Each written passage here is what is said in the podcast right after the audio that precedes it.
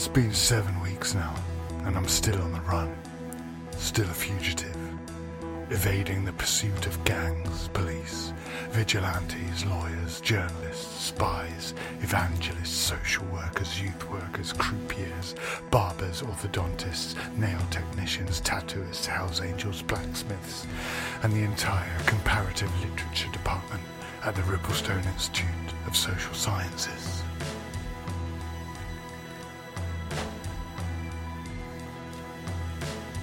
It all started during my inaugural lecture at the Institute. The lecture was titled Fear Flattens Complexity Spinoza and the Unrolling of the God Tongue, and I was just about to conclude the second section on the historical contingencies of Spinoza's immanent transcendentalism when a man in the audience emitted a short, snorted little scoffing sound, as if he'd taken umbrage to the previous passage.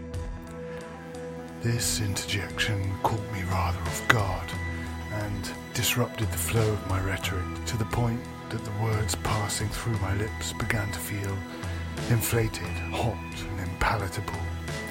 The conjunctives supposed to bind them into meaningful sequences evaporated in my throat, and the consonants of the words seemed to swap around on my tongue, which started to spasm and twitch, puckering and clucking roof of my mouth, which had become brittle and dry and at the same time saliva excessively ebbed up in the recesses of my gums, and the rapid movements of my tongue sent spittle scattering over the first row, as if from a malfunctioning lawn sprinkler. As my lips rasped and spluttered, my eyes started to stream, and my nose started to bleed. And it was at that point that the chair suggested we take a moment's recess and went to fetch me a fresh bottle of water. But there was no water. All the spring water ordered in for the conference had been destroyed in a controlled explosion the previous afternoon. And so I was sent out by the chair with £10 petty cash to the mini repast to procure a dozen potable waters.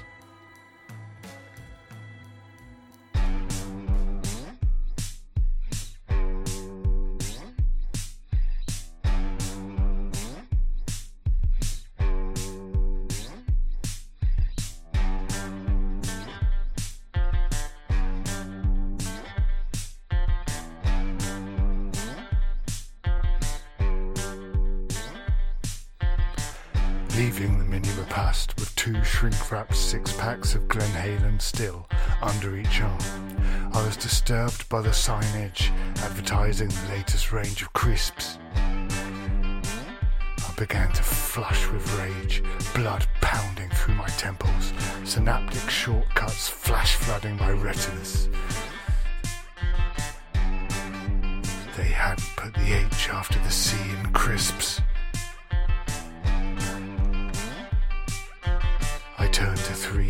Youths who were debating by the vegetables, sniffing at the parsley. They've missed out the H, I hissed with a shiver, pointing feverishly at the fluid green star with my whole body incensed and stammering, the world becoming a dizzying blur. No H in crisps, champion, said one of the youths. Yeah, contestant, said another, lightly rapping her cheeks with alternating blows from flattened palms. The word is spelled without calling upon the H. Matador, walked the last. Are you quite sane now with the words then? Blowing a balloon of peach hubba bubba until it eclipsed his head and burst. All three of them fading with the scent, sight, and sound.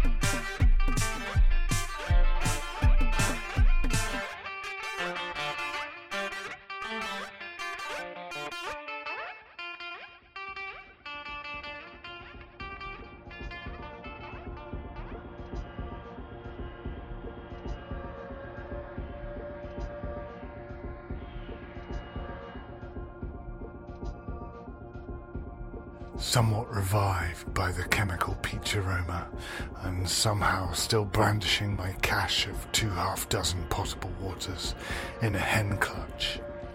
I stepped back into the mini repast to lodge my complaint. Come back for your receipt, Aquadad, said the young wisp behind the counter. No, I said.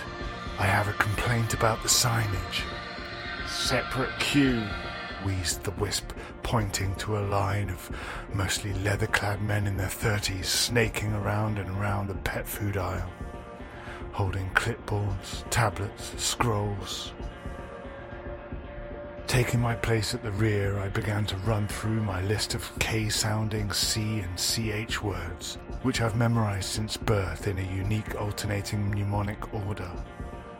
Crisps, Christ, crisis, chrysalis, crystal, chrysanthemum, crust, chris, crest, croissant. But did that series start with a CH or just a C? I began to experience doubt.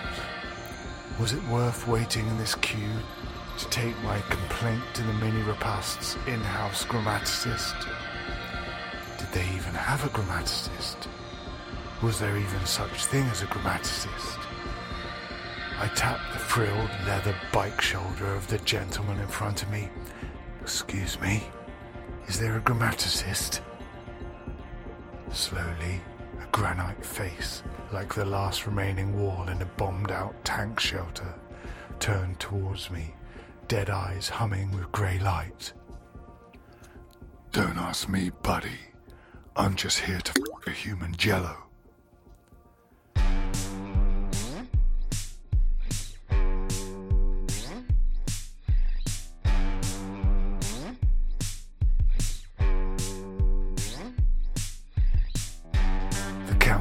And his entourage erupted in a violent blossoming of slashing, stabbing laughter and the shoppers, though momentarily stayed by the sudden change in atmosphere, gradually set about burying their perplexity in the comforting soil of conformative aggression.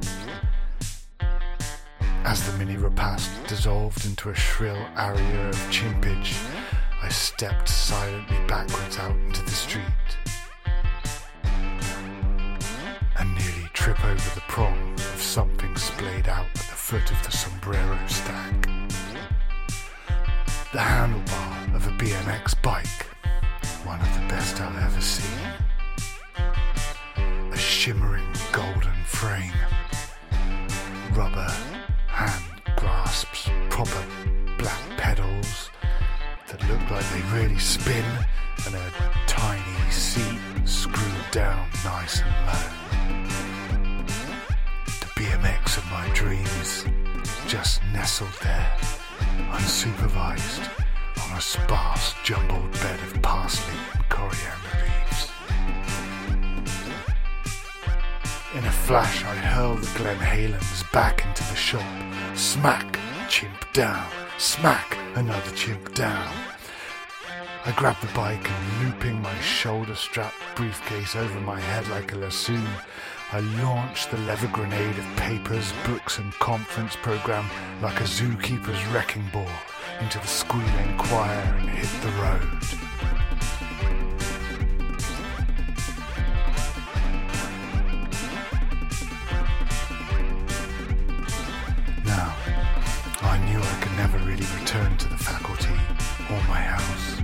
Or even the lobby of Lofties after calling in that series of fraudulent tip-offs about the dirty bomb in the spring water from my office phone, then the home phone, and then the payphone in the lobby of the Grand Hotel Lofties.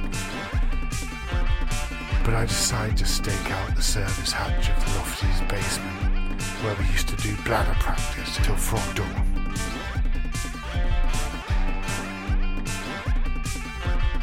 At the rear here now, which can only be seen if you crank your neck about 120 degrees eastward, is an animated holographic display of all the amusing times students have fallen out the building windows. though I find it in bad taste. Lofty himself explains to me that there's never any fatalities among the participants. For every holographic memo mainlined into the faculty's micromanaged mirror portal, some lucky student gets all their fees waived.